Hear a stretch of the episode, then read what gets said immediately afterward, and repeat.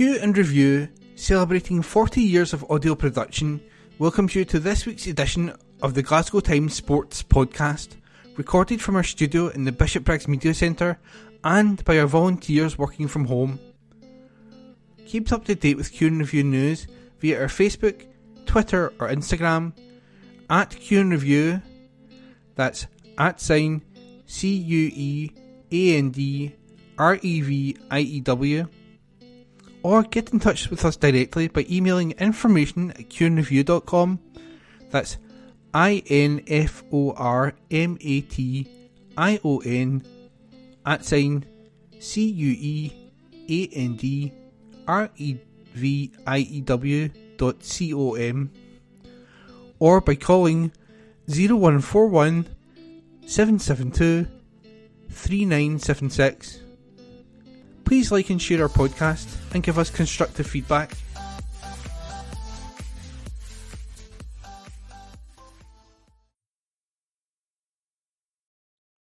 Evening Times Sport, October 17.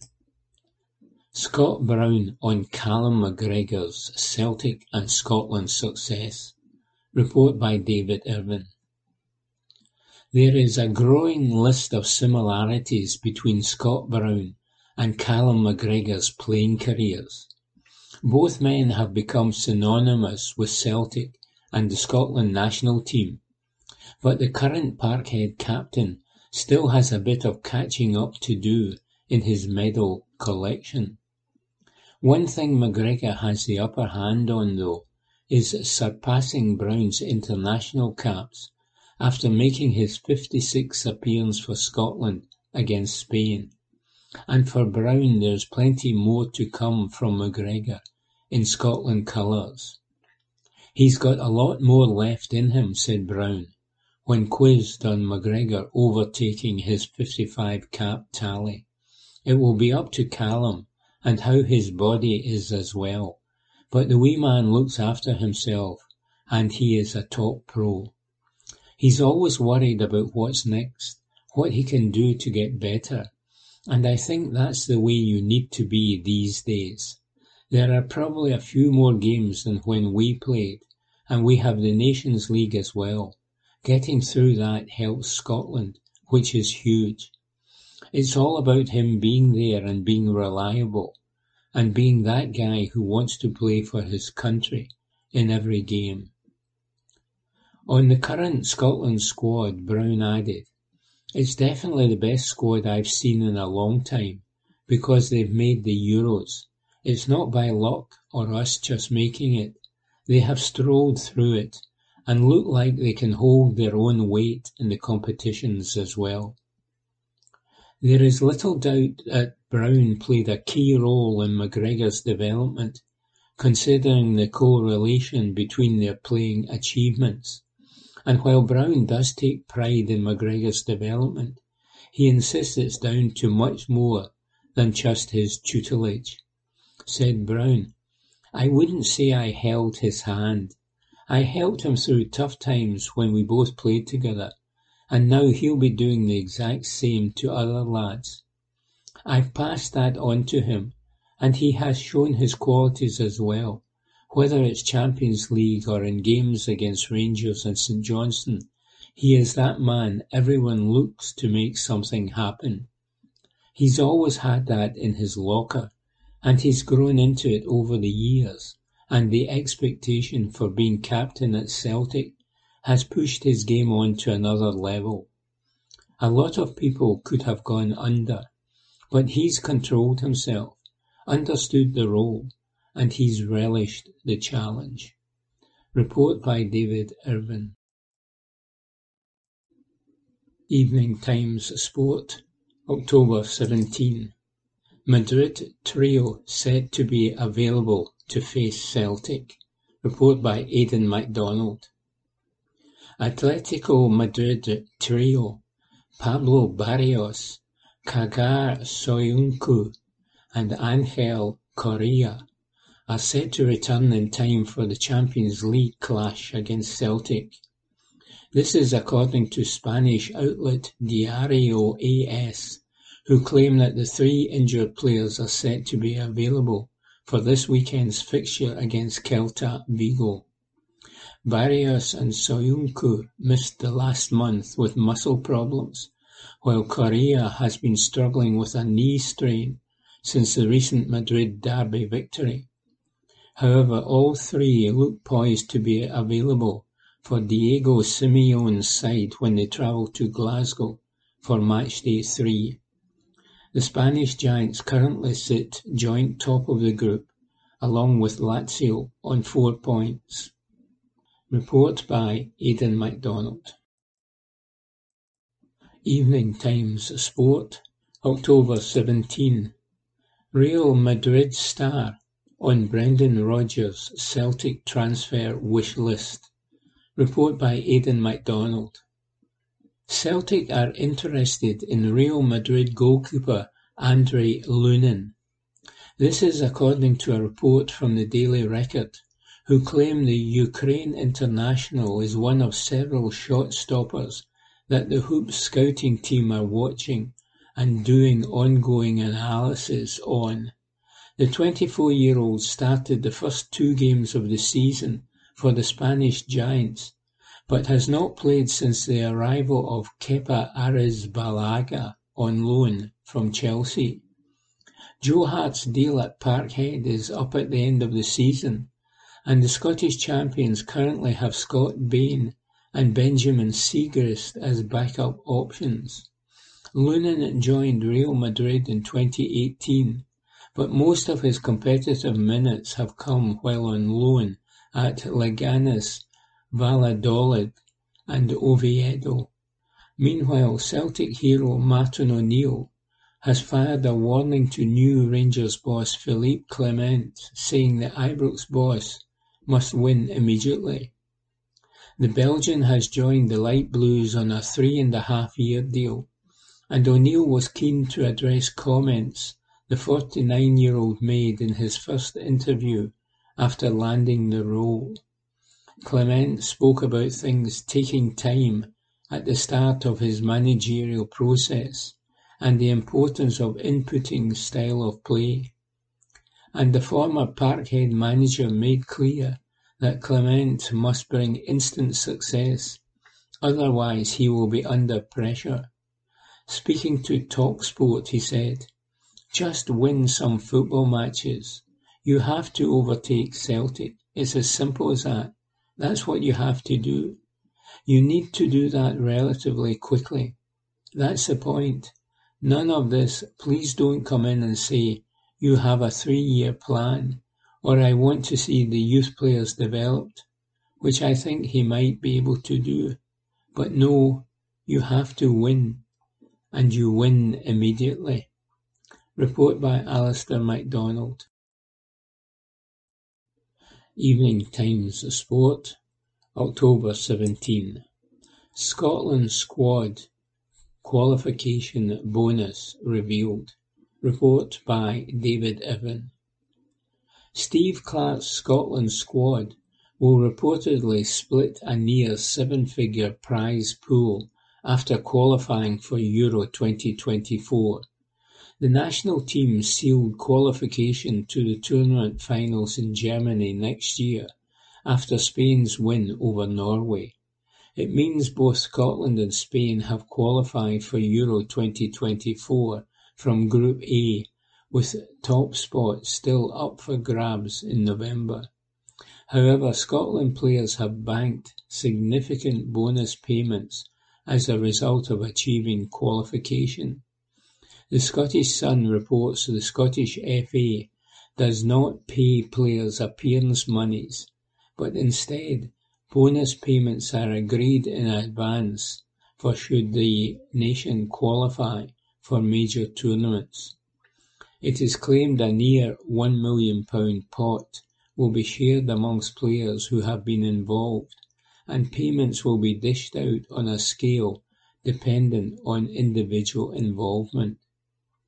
Manager Clarke and his backroom team, including John Carver, Austin McPhee, James Morrison, Chris Woods and Graeme Jones, are also expected to pocket bonus cash for the achievement. Meanwhile, the report goes on to state that the Scottish FA is hopeful of banking at least £6 million from qualification to Euro 2024 before further payments as part of hosting Euro 2028. On qualification to the Euro 24 finals in Germany, Clarke commented, I would like to congratulate the players for their efforts in qualifying for back-to-back tournaments. I am not sure they will fully realise the significance of their achievement yet, but to qualify for successful Euros after more than twenty years is phenomenal and testament to their hard work. I would also like to thank my backroom team for their support and of course the fans who have packed Hampden Park to capacity and made it a place to be feared once again.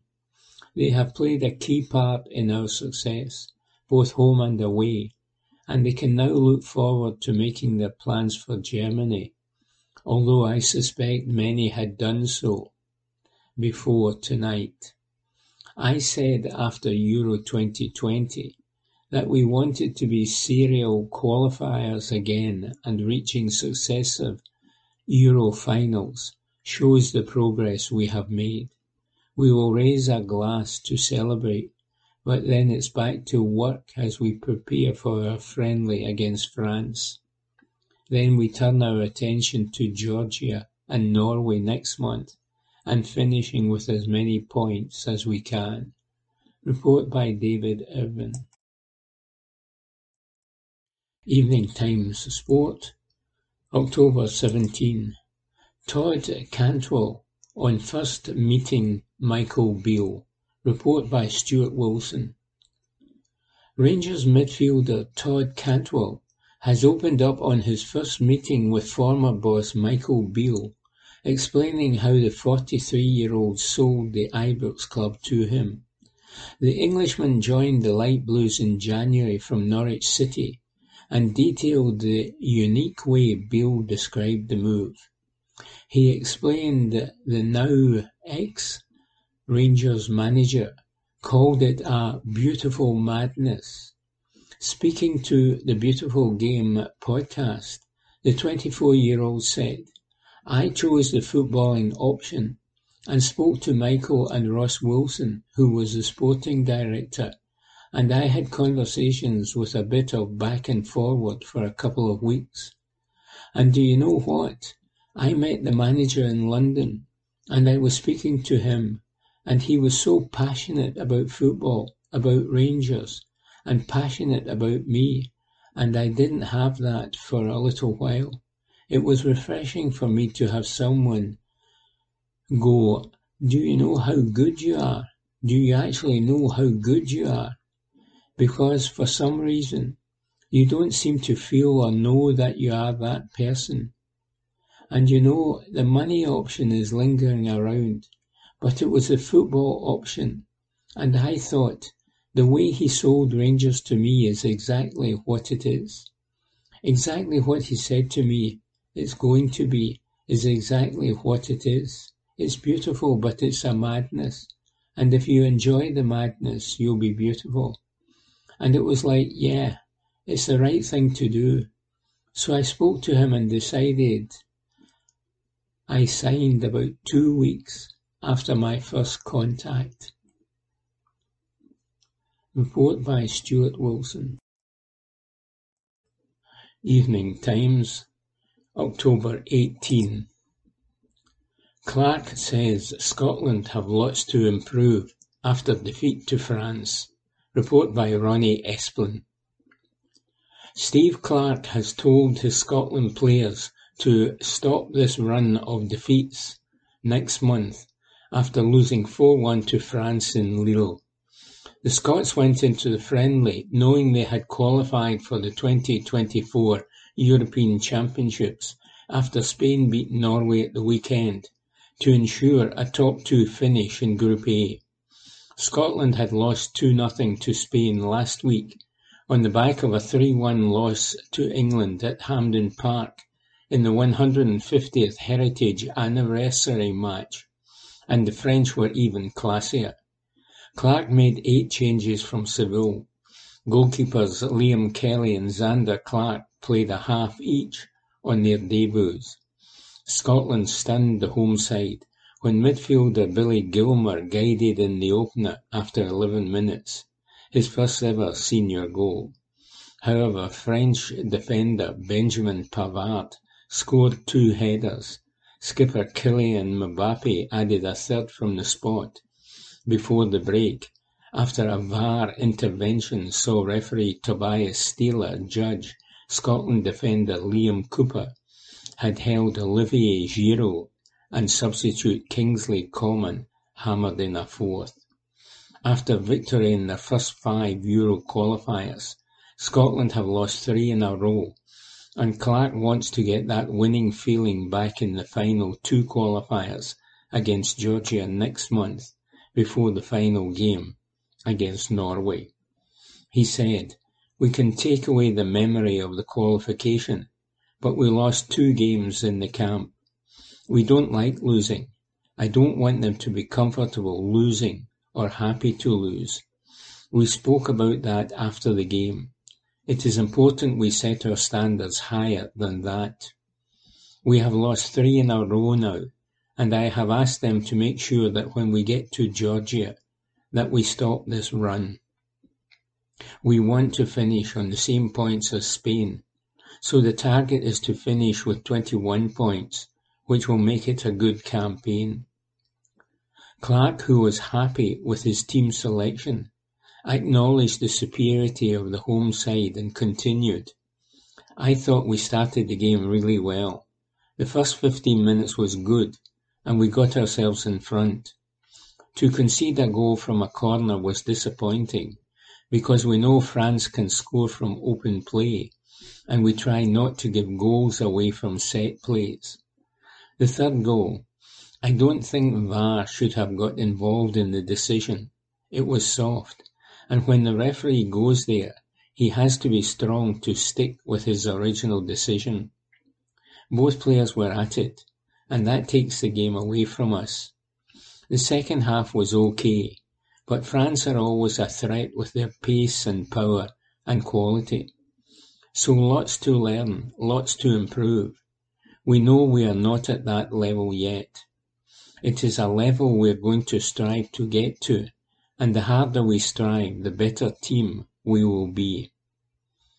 After sealing qualification to Euro 2024 with a 2-1 win over the Netherlands on Friday, France boss Didier Deschamps was happy to finish the camp off with a convincing win and said, It was a very good week.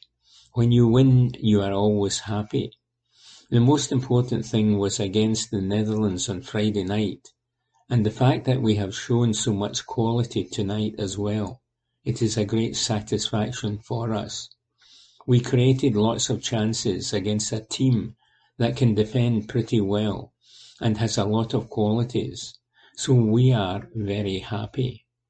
Report by Ronnie Esplin. Evening Times Sport, October 18. Steve Clarke sets out Scotland Challenge. Report by Ewan Payton. Steve Clarke says the nation will need to wait to see his smile following Scotland's qualification for next summer's European Championships. The manager watched on as a second-string Scotland side were thumped 4-1 in France.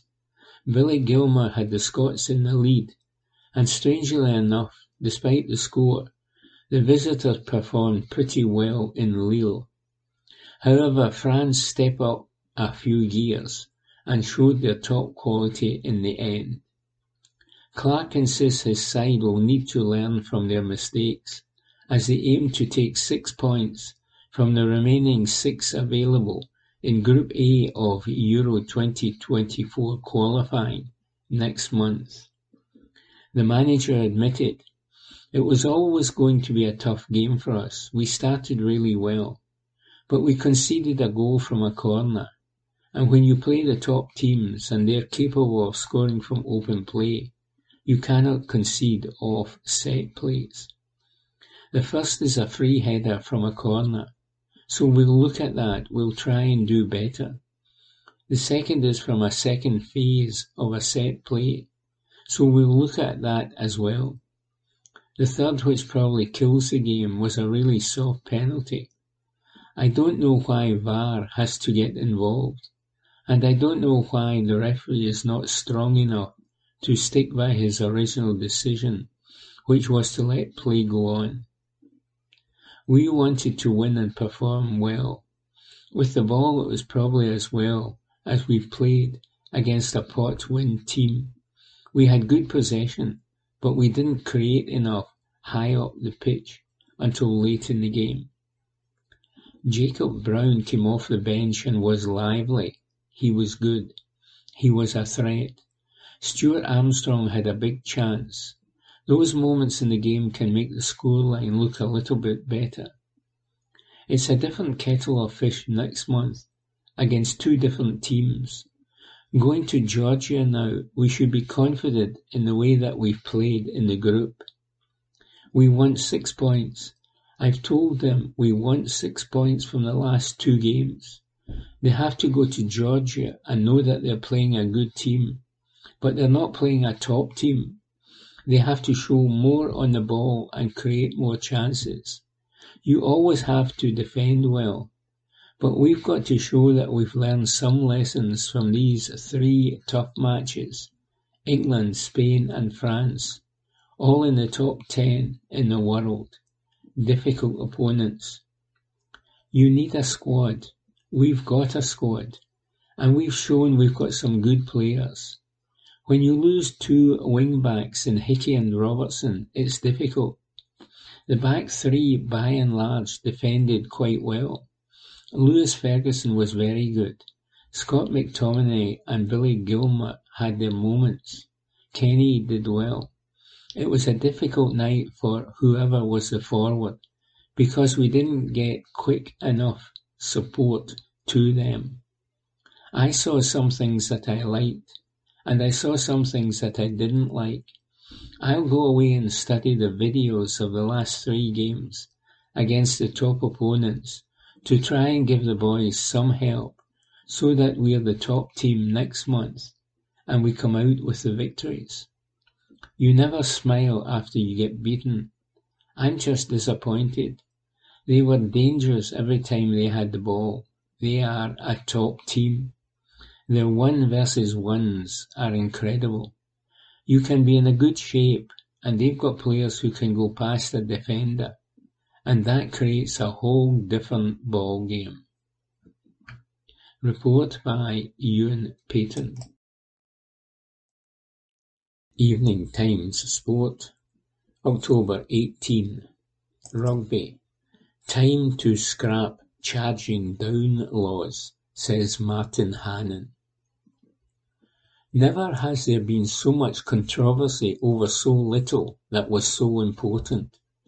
Charging down a conversion attempt has long been a part of rugby union's laws, but I am glad that since France lost to South Africa by the odd point in 57 in the World Cup quarter-final in Paris on Sunday, that people are now questioning if that rugby law is an ass.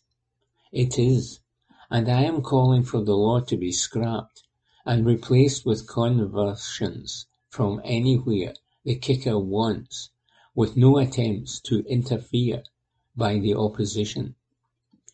Let's examine the facts of what happened. He is a superstar of world rugby, and he proved it with his overall performance against France. But Cheslin Kolbe is not unique in charging down a conversion. Yes, it is very rare for such an eventuality to happen in elite level rugby, but you see it quite a lot in the junior level.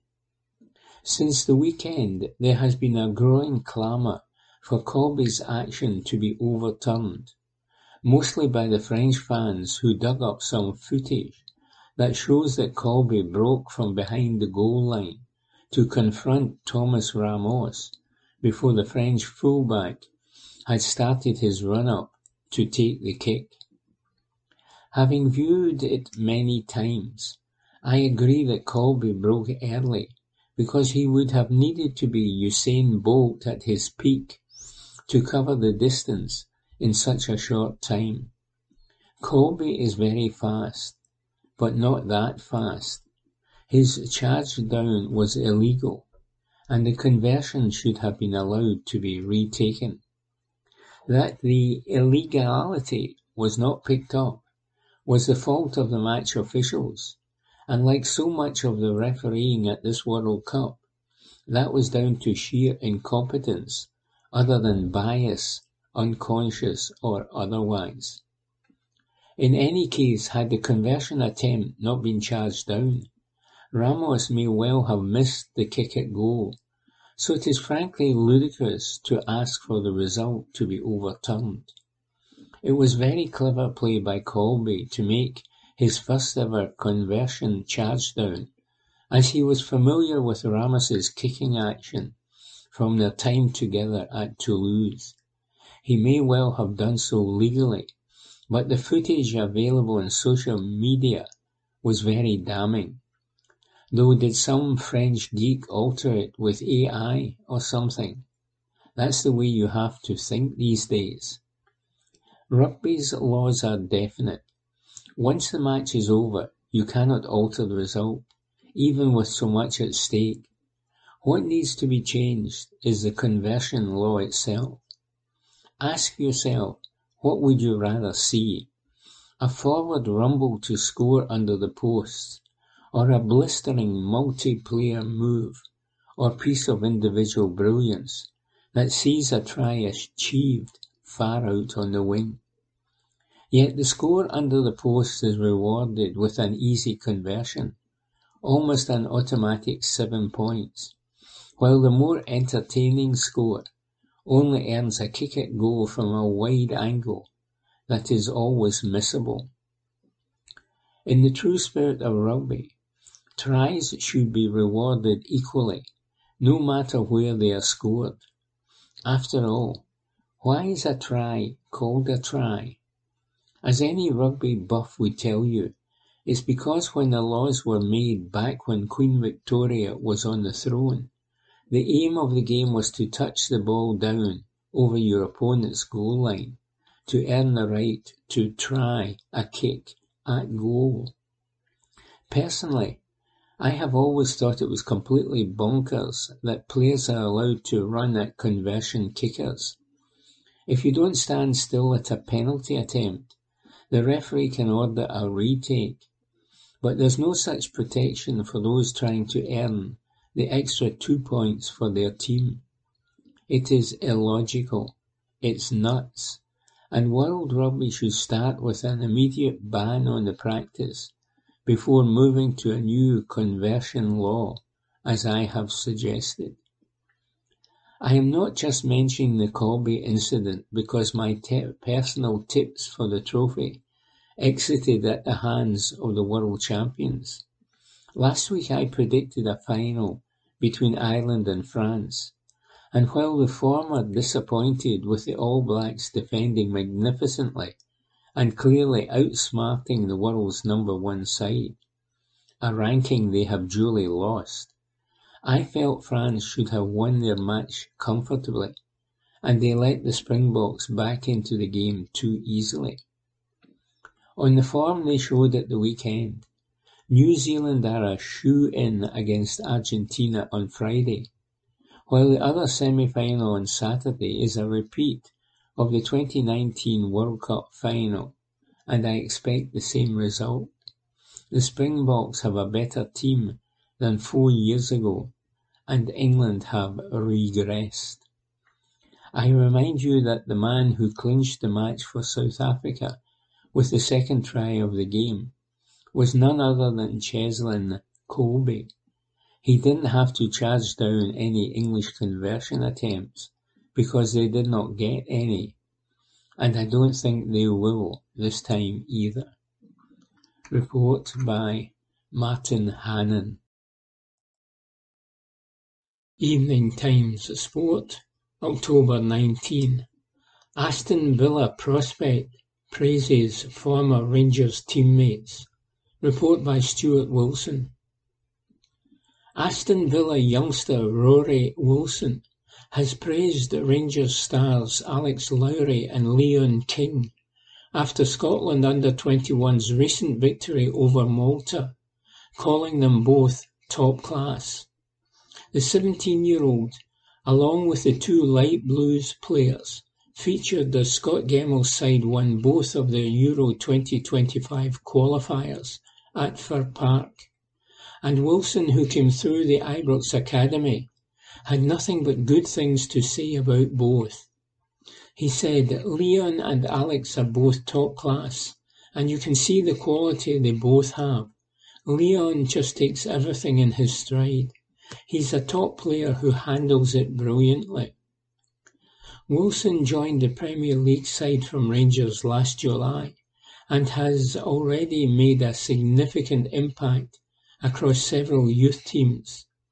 The striker is now a regular with the Aston Villa under-18s and feels the quality of the players he is training with daily has allowed him to develop his game. He continued, It's a really strong squad. I need to keep pushing on, and if I get the opportunity, just try my best.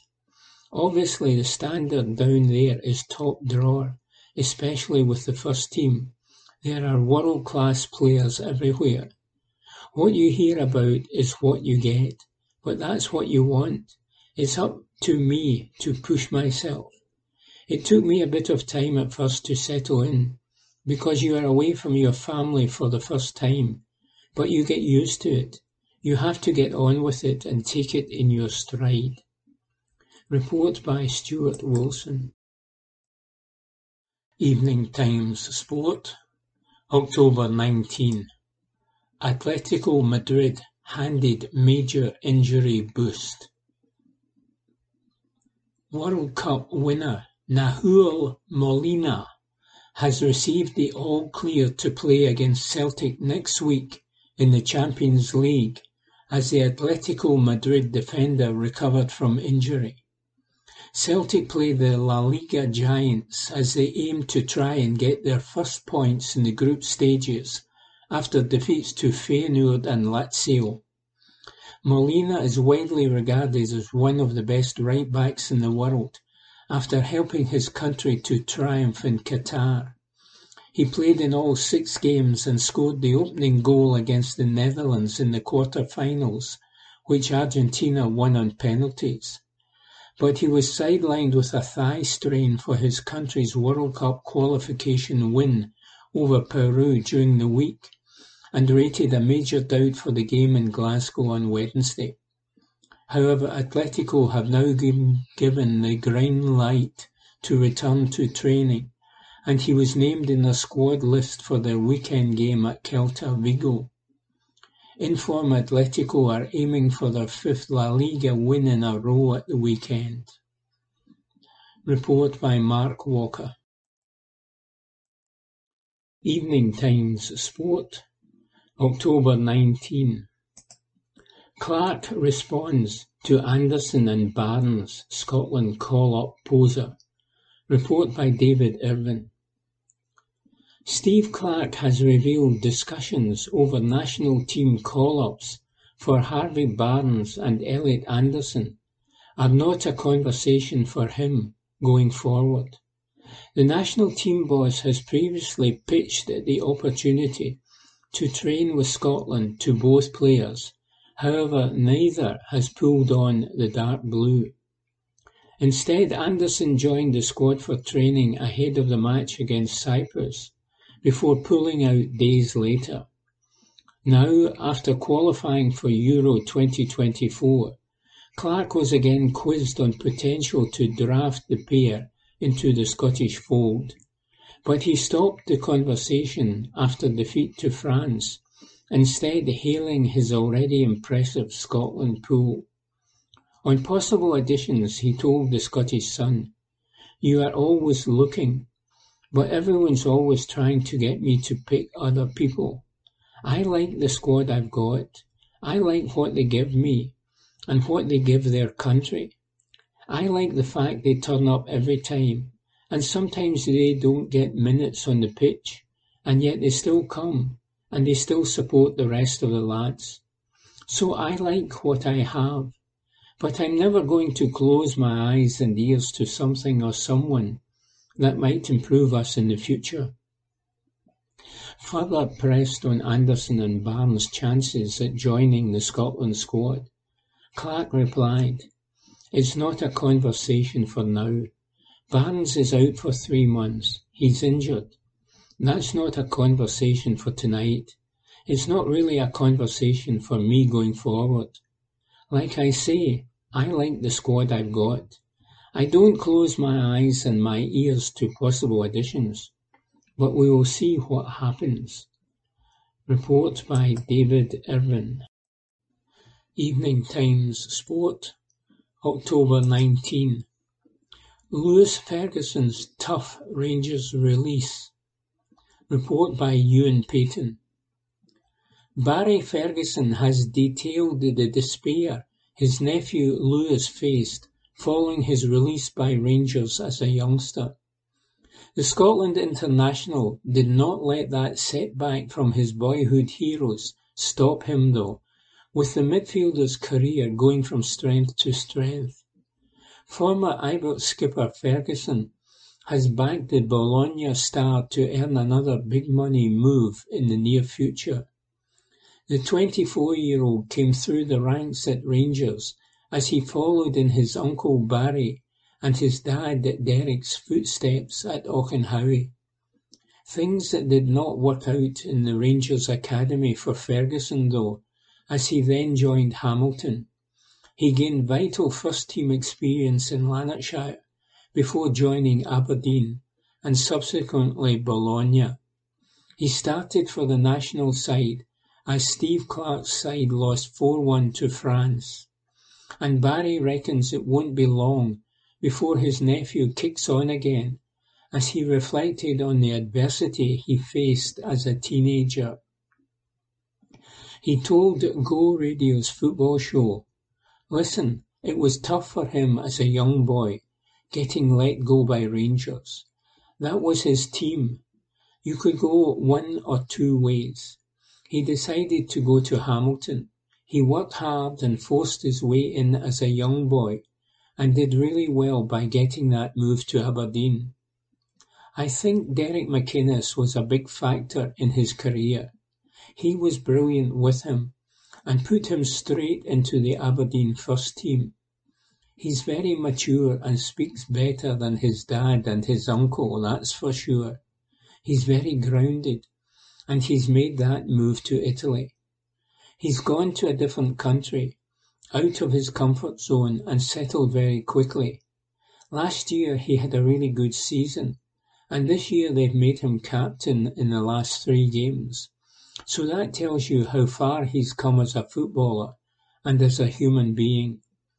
I just hope he keeps improving, and if he keeps playing the way he is at this moment, I'm not being disrespectful to Bologna but I don't think he'll be there much longer.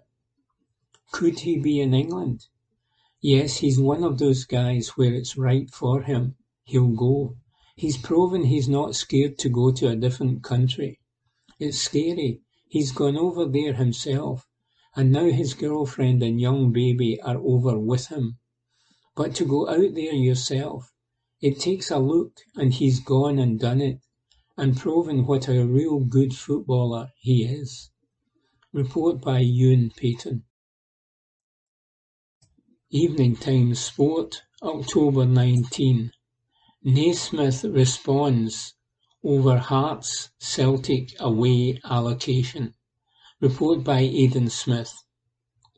Hearts manager Steven Naismith has broken his silence on the Tynecastle club's decision to cut Celtic's allocation for this weekend's Scottish Premiership clash. In recent seasons the Edinburgh outfit have cut tickets for away supporters, barring Hibs who still receive the whole Roseburn stand for derby fixtures. As a result, Celtic have been handed just 576 tickets for this weekend's Premiership fixture, and Brendan Rodgers has spoken of his disappointment in the allocation. In response, Naismith told Sky Sports, Celtic will have their view, just like we have our view, with what we get when we go to away grounds. Over the last five or six years, the momentum has been building for the club in general. Whether that be with the new stand being built, the backing the club have got, or the foundation of the fans taking control of the club.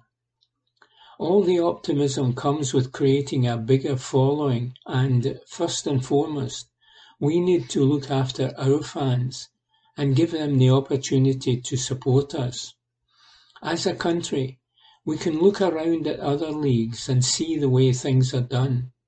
There are so many aspects of the game in Scotland that we can improve. But every club is looking out for themselves, and rightly so, to give their fans the best opportunity to watch their team. On the match itself, Naismith added, you are testing yourself against some of the teams that are going to be challenging for the league. They are inevitably tough games and the approach is different in terms of how much you're going to have the ball. They are fantastic games to play in and we've got a cup semi-final. As a club, that's where we want to be. It will be an intense month, but it's one you want to be involved in. Speaking earlier this week, Rodgers explained, It's always a difficult place to go, Tynecastle. However, we'll relish the game. It should be a great atmosphere. Sadly, again, I don't think there are many tickets for our supporters. So we'll have to go there without our same support. However, we've shown already this season that we can go into venues that are tough venues and get the results that we need. So we want to get in there and perform well and fingers crossed we get all the players back from international duty healthy and fine. And throughout the week we can do our preparation and we'll look forward to that game on Sunday. Evening Times Sport, October 19. Neil McCann tipped to fill new Rangers coaching role. Report by Ewan Payton. Barry Ferguson has tipped Neil McCann to take up a coaching role at Rangers. New manager Philippe Clement yesterday revealed that he would shape his backroom staff at the club in the next few weeks. Stephan Van Der Heyden will be brought in as assistant boss. That much has been confirmed. But Clement said during his unveiling that he would be looking to add someone to his coaching team with a strong knowledge of Scottish football. Steven Davis was helped by Alex Rae and Steven Smith as he took interim charge of the club following Michael Beale's sacking. It remains to be seen if the trio could play a part in the first team fold moving forward and Ferguson believes his old teammate McCann would be the ideal fit for what Clement is looking for.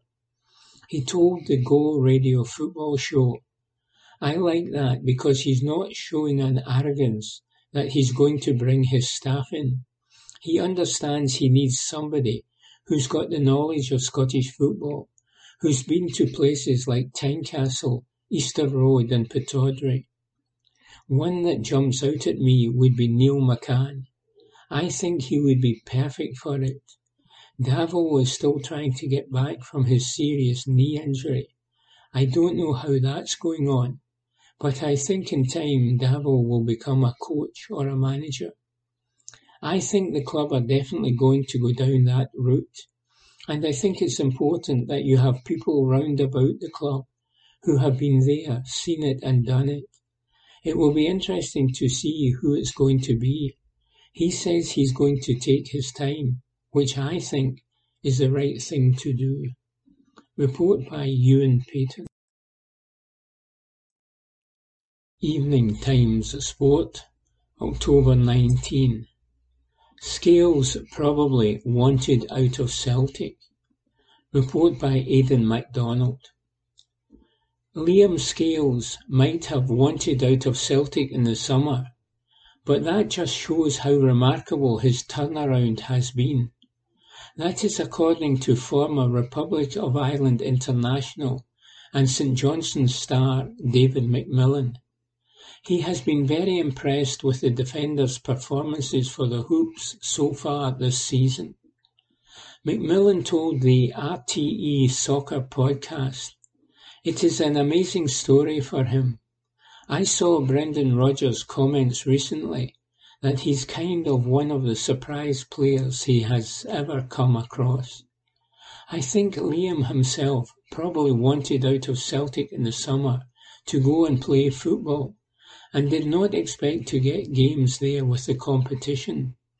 He had obviously a good second half of the season with Aberdeen last year, and injuries at Celtic have given him an opportunity to come in, and he has obviously impressed his manager.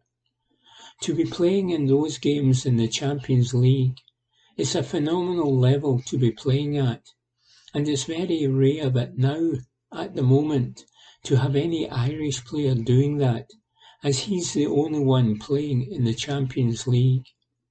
It's a brilliant story for any young League of Ireland player starting at the UCD like myself and going on and doing so well for Shamrock Rovers and then proving himself at the top level in the Scottish Premier League and in the Champions League and to get those first caps it's a real good story.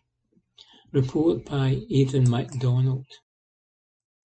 Evening Times Sport, October 20. Why Motherwell have a big call to make on Liam Kelly. Report by Graeme McGarry. It was great to see Liam Kelly and Harry Paton representing their countries at full international level for the first time during the break, with the keeper playing for Scotland in the first half of the defeat to France and Paton getting game time in Canada's friendly against Japan. Not only will the experience of coming up against such a high standard of opposition help both players individually to improve, but their exposure at international level will also to look at in a slightly more cynical way, potentially bump up their value as assets to Motherwell. In Kelly's case though, the chances of realising his full value to the club is hampered somewhat by his contract situation, with his current deal set to expire at the end of the season. The 27-year-old has had his ups and downs while at Fir Park. There is no doubt, for instance, that his form dipped considerably last season as the team collectively struggled in the latter stages of Steven Hammell's reign at the club. But on the whole, he has been a hugely successful signing for Motherwell, both for his abilities on the field as a keeper and for his leadership both on and off the pitch, as club captain. Even at the nadir of his Motherwell career, the abysmal Scottish Cup defeat to Raith Rovers that ended Hammell's stint in charge, and where he was culpable for at least one of the goals, it was Kelly who fronted up after the match and faced the media to address the concerns of the fans. I was among the press that day at Stark's Park, and there could be no doubting how much he was hurting at the predicament the club was in then. But he took on that responsibility, and along with the rest of the squad, followed up those words with actions when Stuart Kettlewell took over. Kelly, like his teammates, was vastly improved towards the end of the season, and this term he is getting back close to the hugely impressive levels he showed when he first came to Fir Park from Queen's Park Rangers. He is clearly highly thought of within the game, with Scotland manager Steve Clarke not only picking him for squads on a regular basis, but trusting him to start Tuesday night's match against Kylian Mbappe et al. in Lille. It is just a shame he didn't manage to get a little more than his fingertips to Paris Saint-Germain's superstar's penalty kick, or his value may well have shot up even more. But the start for his country is not only an endorsement of his abilities from Clarke, but a signal to any potential suitors that he has the temperament to handle playing in such company. All of which rather brings into focus the need for Motherwell to try to get Kelly tied down on a new contract as soon as it is humanly possible. There is no doubt Kelly loves life at the club. He has spoken more than once about how he has found a home at Fir Park. But if he does sign a new deal, then Motherwell fans may feasibly be able to look forward to having a solid number one on the books for a number of years to come. Realistically, though, and perhaps more importantly, it would protect his value. Kelly is now a full Scotland international, who at twenty-seven is theoretically coming into his peak years as a goalkeeper. It would be something of a disaster on a purely financial level if such a sellable asset was allowed to walk out the door next summer for nothing. If the club have sounded him out about signing a new deal, and he is of a mind to explore other options, as is his right, then a big decision awaits in January. Do the club try to sell him on then, in mid-season, in order to at least generate a little money from his departure?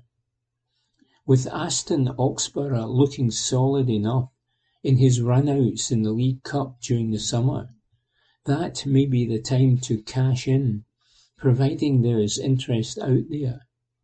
Far preferable, though, would be a situation where Kelly signs a new deal, and if he does eventually move on, Motherwell can be recompensed for providing the platform that took him from the Queen's Park Rangers bench to the Scotland squad.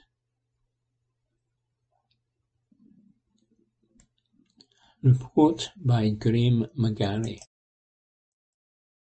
Evening Times Sport, October 20. Mackay-Steven contract at Kilmarnock chances addressed. Report by Ewan Payton. Gary Mackay-Steven is bidding to win a contract at Kilmarnock. The 33-year-old has spent the last two weeks training with the Rugby Park outfit after he asked Derek McInnes for the use of training facilities. The Killie boss was only too happy to oblige, having worked with the former Dundee United and Celtic winger at Pittodrie. Mackay-Steven played just six games for Hearts last season. He suffered a broken foot last December, and he endured a setback in his recovery towards the summer. While he was released by the Tynecastle club, they did allow him to continue his rehab in recent months. McInnes insists it is too early to be discussing a deal with the pacey attacker. However, he has impressed during his short stint in Ayrshire so far. Fans who attended yesterday's open training session were able to catch a glimpse of Mackay-Steven in action as he joined the rest of the first team in their preparations for this weekend's home game against Livingston. So it is certainly no secret that he's on the radar of Killie. McInnes admitted he's been in this week and last week. Obviously, I've worked with Gary before. I spoke to his agent in the summer and he was still coming back from his foot injury at Hearts. He's been in at Hearts training even though he's not under contract, and then just been keeping in touch. Then a couple of weeks ago Gary reached out to me and asked for training facilities, and we were glad to help him. I need to say he's been terrific. He's trained every day. He looks good and he's shown his qualities. You would have seen that if you saw any training. So we're really pleased to get him in and help him out. But it is just a case of that at the minute, nothing more than that. It is still early days for Gary to be thinking about anything. It's just helping him out and getting him back to fitness. I don't want to put any extra pressure on him. The two of us have been pretty relaxed about it. Kyle Magennis has the same agent, and I asked him about Gary's situation in the summer, and he just said he had a wee bit of a setback with the operation on his foot. He had what to do to get that sorted, but he's been back doing a lot of work at Hearts individually with the physios there. He was then ready to go into a team setup and training, and we were glad to offer that. He still has that quality, and he still looks young. I look at him and still think he's the same young boy, even though Wikipedia tells me he's not. But his quality has never been in doubt, and he has looked terrific. The manager reflected on their time together in the Northeast and he added, We had a good time working together previously. He was great for me at Aberdeen, and I was disappointed to lose him when he went to the States. We were probably up against it in terms of the finances and the lifestyle part of it. At the time, I thought maybe it was the wrong move, as we ha- would have got him into the Scotland set-up. He went out there, and I'm not saying that he lost his way, and it was quite rewarding for him out there, but it was maybe just a wee bit out of sight, out of mind. But obviously he is someone that has something to offer. Killie will be aiming to win their first Premiership match since the opening weekend of the season tomorrow. David Martindale's side sits three points ahead of the Rugby Park outfit in mid-table with three out of the next five games scheduled to be in Ayrshire, Killie must start to pick up more points if they are to have any hope of climbing the table to compete for the top six positions.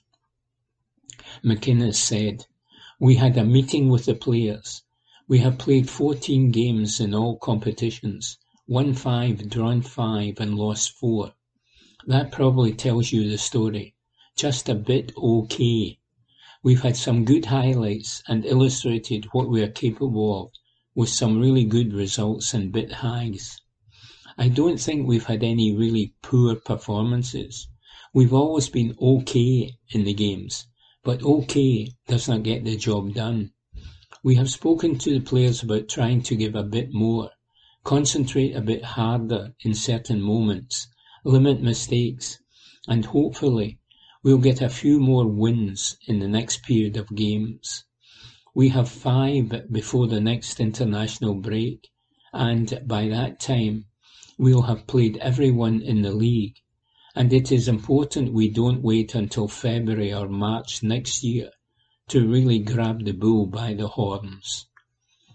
Report by Ewan Payton. Evening Times Sport October 20. Cantwell and Danilo back in training at Rangers. Report by Aidan Smith.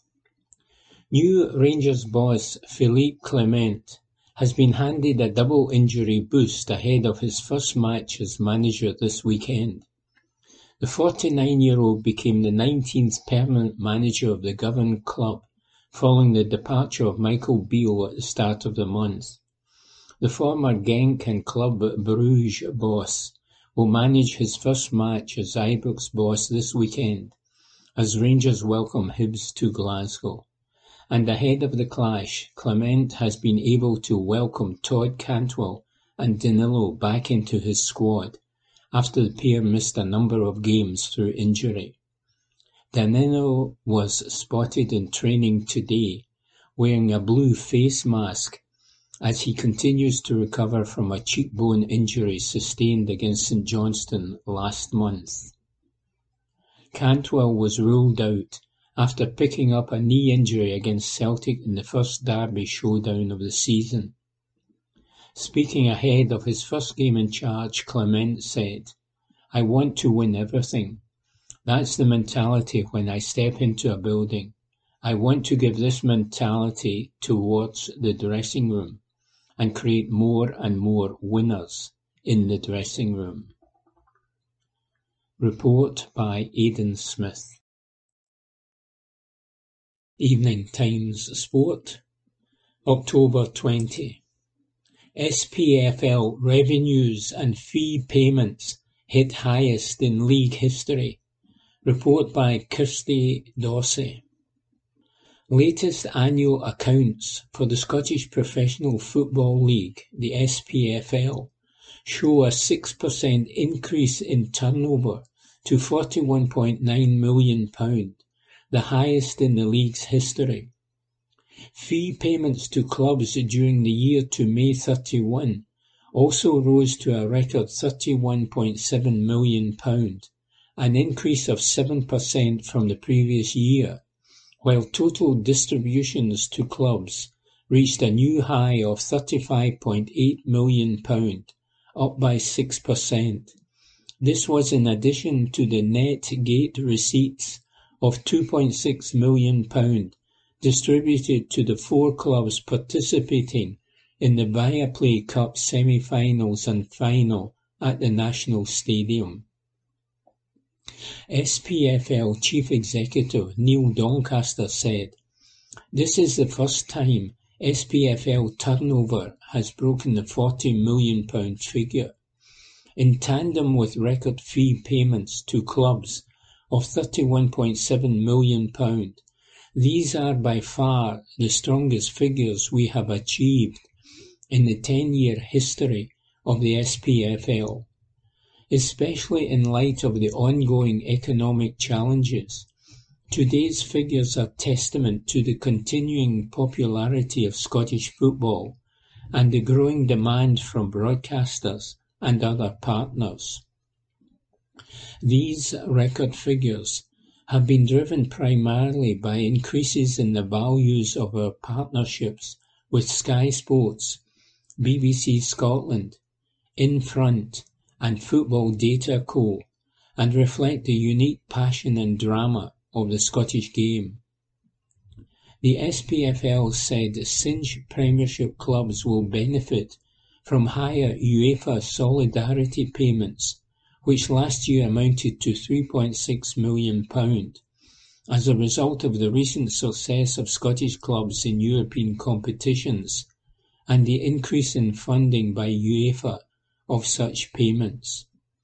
Murdoch McLennan, SPFL chairman, said, These very encouraging results continue the strong trend of year-on-year improvements over the first decade of the SPFL and reflect a great deal of hard work and cooperation between SPL staff and our 42 clubs. Driving value back to our member clubs is our central role, and I am very confident that, working with the clubs across all four divisions, the SPFL is well placed to continue its strong performance in the years ahead. Report by Kirsty Dorsey. Evening Times Sport, October 20. Sparta Prague, major boost ahead of Rangers showdown.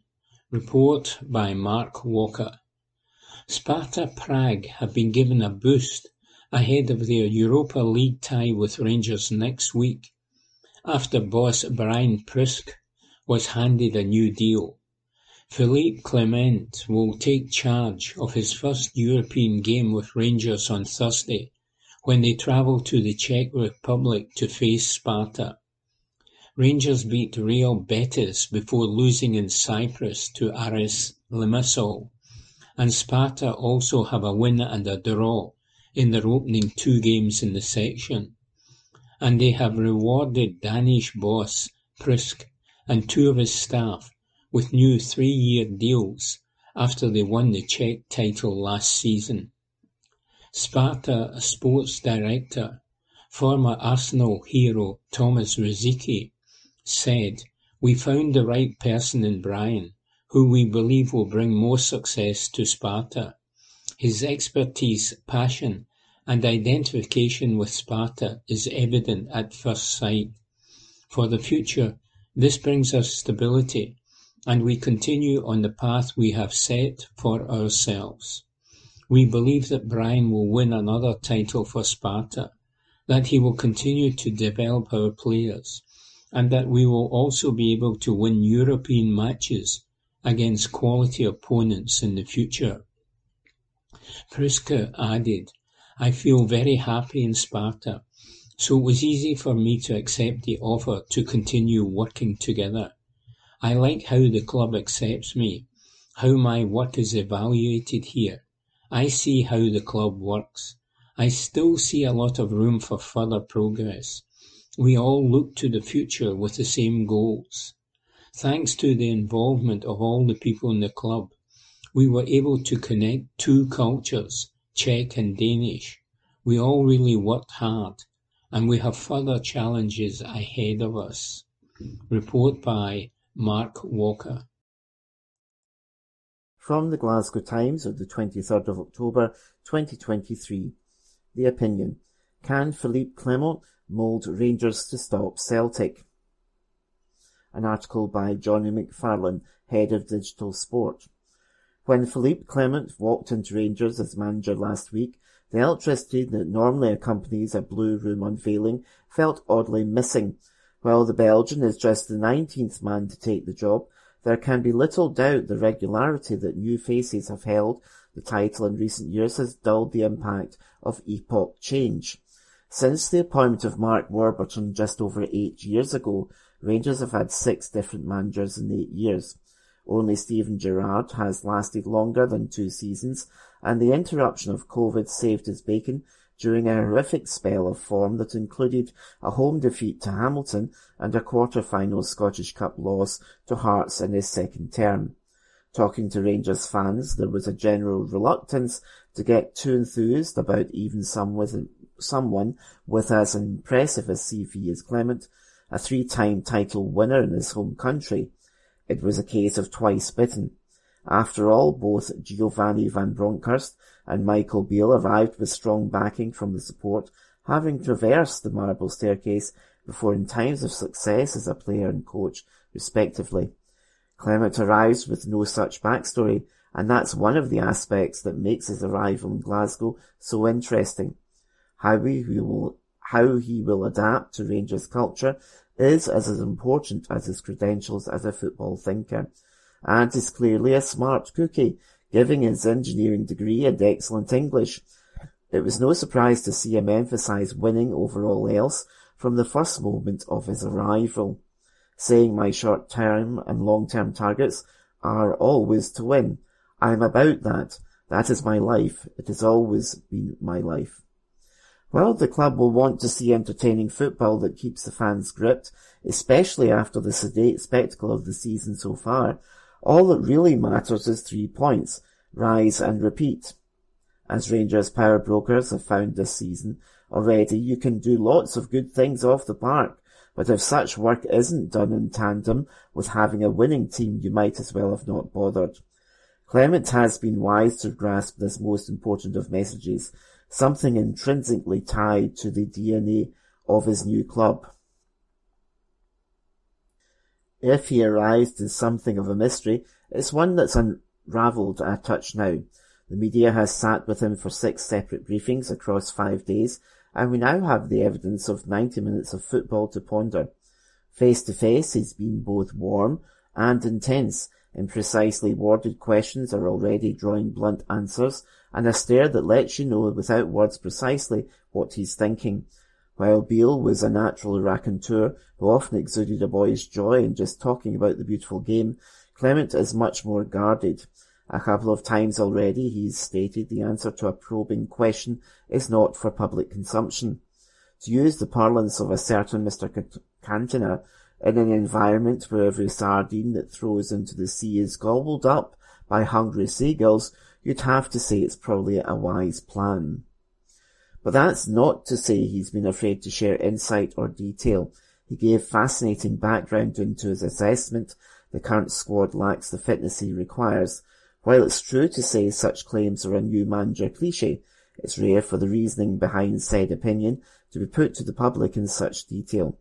Clement insists a more individualised training methodology will challenge Rangers' fittest stars, pushing them to new heights, while preventing the weaker ones from breaking down. Time will tell if it works, but there's no doubt that getting this squad injury-free is the key to unlocking its quality. Even with many out or unable to complete 90 minutes, Saturday's 4-0 win over Hibs was undoubtedly Rangers' best performance of the season. For his part, Clement didn't want to get carried away. When asked what impressed him about the performance, he replied, Impressed is a big word. I'm happy with the result. Rangers were excellent in the game, especially in the con- in context of the season so far. They were full of running, tigerish in the press and got forward at will. Clement says he wants to see verticality in the team, coaching talk for getting the ball forward quickly, and that idea was clearly evident. That said, Hibs' approach to the game certainly helped their opponents. Nick Montgomery started in a 4-4-2 with lightning wingers Martin Boyle and Elie Youan on the flanks. Clearly sensing blood in the water after recent disasters, Rangers might have been bruised in of late, but rarely are they troubled going toe-to-toe with domestic opponents at home. It may be another picture emerges entirely when facing a team with five men across the back line and a bank of four in front. These are the games that have cost Rangers in recent years, and ensuring the creative depth to burst such blocks will be the bread and butter of Clement's tenure. And yet, even if he solves the issue, the league title is already likely to end up with Celtic. After a wobbly spell, they are clearly now finding their shape as Brendan Rodgers' side and look to have adapted to the end of the Ange Postecoglou era. As they showed with an easy 4-1 win at Tynecastle yesterday, the Parkhead side are already too far ahead and too clinical for the league to be recovered without some sort of miracle for the light blues. The cups are therefore where Clement can find joy. While his team's League Cup record in recent years is no reason to be confident, winning that trophy can be an obvious point to turbocharge his reign. The Scottish Cup can then become a marker for next season, while Europe is not to be dismissed although defeat in Cyprus means qualification will require some big performances. That said, get through the group stages, and we know from past experience that anything can happen in that competition. A run to the latter stages alongside domestic cup success would stand as tangible progress with next season offering the chance of a proper tilt at the, at the championship from the start. The pathway to success is there, even without a title this term.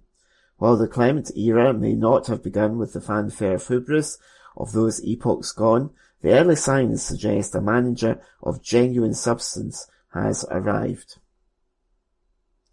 That article, as we said, was by Johnny McFarlane, the head of Digital Sport. You can contact Johnny on Twitter, now known as X, at J-O-N-N-Y R M C F A R L A N E. From the Glasgow Times of the 23rd of October 2023, Celtic hero Chris Sutton names three Rangers stars in his team of the week. An article by Aidan Smith, sports audience and engagement editor. Chris Sutton has named his Scottish Premiership Team of the Week and surprisingly named three Rangers star in his eleven. The Light Blues thumped Hibernian in Philippe Clement's first game as manager, and the Ibrox club looked far more impressive than they have done over the course of the season so far. As a result, Celtic hero Sutton could not ignore the, ri- the city rivals when naming his top performers of the week in the Daily Record. Giving his take on the weekend's action, he said, Kyle Vassell bullied Livingston, and the skipper's two goals were key to Kilmarnock's win.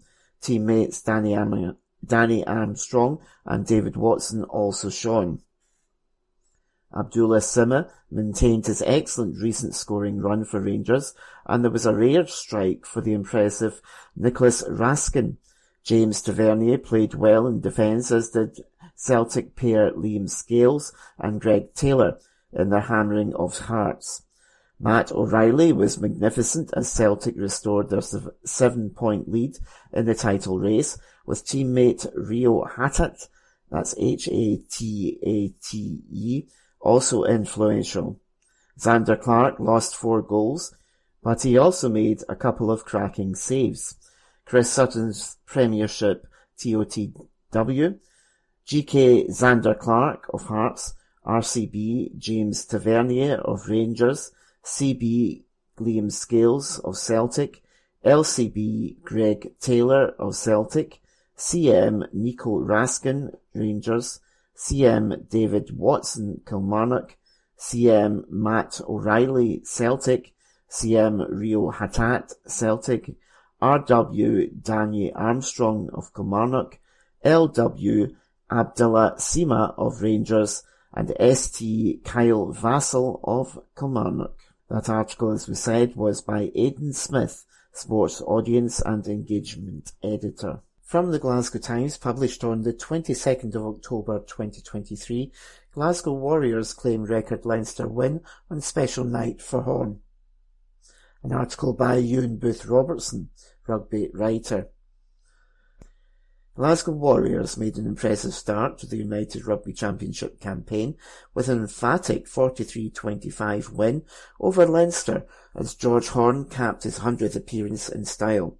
Glasgow scored seven tries, a club record against Leinster, to highlight their billing as one of the favourites in the competition, with the highlight Horne's try less than a minute after his introduction. It was a special moment for the 28-year-old as he raced clear to score and he celebrated poignantly. Leinster were without their Ireland contingent from the World Cup and it showed the Irish Giants improved in the second half, but Glasgow combined attacking flair with defensive grit to fully deserve their win and head coach Franco Smith landed Centurion Horne. I'm ecstatic for him, Smith said. To play his hundredth game and win it, not everybody gets that on accolade day. Good people make good players and he's an absolute pleasure to work with. I said to him that the plan was for him to come in and bring that energy he always brings, so that was the strategy in the second half of the game, and he delivered as he always does. A year ago we started off differently, so we're just going to take the positive out of this game. I think I think we needed to show that we are resilient in defence, and we did that. The hit out against Ulster helped us. There is one side of the game which sometimes in Glasgow is, ne- is neglected because we are a high-paced and attacking team, so really excited about that. It's in our DNA to score tries. I was asked during the week about what needs to get better, and one of them is definitely our defence. We defended much better last season, but didn't always get the reward on the board for that. Even tonight, although I thought we were exceptional in the number of tackles we made, we still left a few tries, which I think we could have prevented. Glasgow made a bright start on their competitive return, with Stafford McDowall prominent. The host twice opted to kick to the corner rather than at the posts from penalties in the opening ten minutes, but their bold approach failed to pay dividends as Leinster's robust defence held strong. Glasgow dominating the dominated the opening stages, and they were finally rewarded in 16 minutes when Josh McKay scored the opening try after impressive work from Rory Darge. The Scotland flanker burst through the Leinster defence and offloaded for McKay to ease in under the post, with Tom Jordan adding the simple conversion. Leinster's advances into the Glasgow 22 were sparse during the opening 20 minutes, but Harry Byrne reduced the deficit to a two-point with two penalties. The Warriors, however, carried a far superior threat with ball in hand, and Sebastian Cancelliere added a brilliant second try. The Argentinian winger made the initial break before popping the ball off to Gregor Brown, who carried for 15 metres before being tackled. But Cancelliere provided the support run to collect the offload and dived over in the corner. It was a brilliant finish, but referee Craig Evans had to review the incident on the big screen, but after considerable de- deliberation, deliberation he awarded the try. Although Leinster were missing several key players, they were a formidable side and they demonstrated their resilience by scoring their first try on 30 minutes. Glasgow's defended their try line well, initially under heavy pressure, but the resistance finally ended when Jack Boyle managed to ground the ball. Leinster's try arrived through sheer force and perseverance, but Glasgow responded quickly through a moment of improvisation. James Dobie was caught releasing his pass and it fell short of McDowall, but he reacted brilliantly to produce a spinning kick that bounced perfectly, perfectly into the hands of his fellow centre Hugh Jones to score. Glasgow capped an excellent first half with a bonus point when hook Angus Fraser powered over from a maul for a try on debut. Warriors head coach Franco Smith intimated that he wanted his side to become a renowned as renowned for their defensive ability as their attacking flair, and the early signs were positive as they produced a monumental effort to resist sustained pressure to preserve their 11-point lead at the break. Leinster were a shadow of the side that reached the Champions Cup final last season in the first half, but they improved considerably after half-time and Lee Barron added their second try. Only four points separated the sides when Cancelliere was sin-binned for a deliberate knock-on, and it looked ominous for Glasgow, but George Horne stepped up in style. Horne entered the field for his 100th Warrior appearance in 51 minutes, and he scored with just his second touch as Scotland, Scotstoun erupted. Leinster failed to score a single point with their man advantage after ref Evans adjudged that Liam Turner had been tackled into touch after a lengthy review. The visitors looked to have set up a nervy final eight minutes when Tommy O'Brien finished excellently to make it a four-point game, but Johnny Matthews replicated his try-scoring feat at the World Cup before Evans awarded a late try to seal a superb win for Glasgow. The team was Glasgow, Kebble, Macbeth 51, Fraser Matthews 51, Ferguson Sardoni 59, Patterson Cummings Samuel 75, Brown Gordon 63, Darge Venter Miller 51, Dobie Jordan Weir 75, Steyn Horne 51, McDowall Jones Cancelliere and McKay the tries were McKay at 12, Cancelliere at 20, Jones 32, Fraser 37, Horne 52, Matthews 77, and there was a penalty try at 78 minutes. Yellow card for Cancelliere at 48 minutes. Leinster were Frawley, O'Brien and Turner, with Prendergast swapping at 66.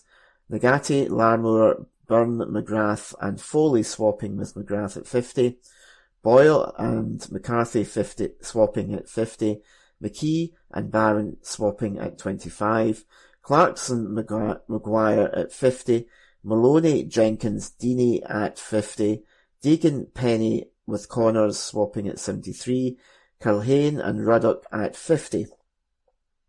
Tries were by Boyle at 28 minutes Barham at 44, O'Brien at 68, and the penalties were two by Byrne. Yellow card Larmour at 73 minutes and Deeney at 78. That, as we said, was an article by Euan Booth Robertson, and you can contact Euan on X, formerly known as Twitter, at E-U-A-N-B-R-O-B E-R-T-S-O-N. That's Euan B. Robertson. This is Alistair standing in for Bill, who unfortunately is in hospital this week, and as you'll hear me saying, we wish him well and a speedy return. That concludes this week's edition of the Glasgow Times Sports Podcast. Please remember to subscribe to our channels at Cue and Review and to tell your friends about our service.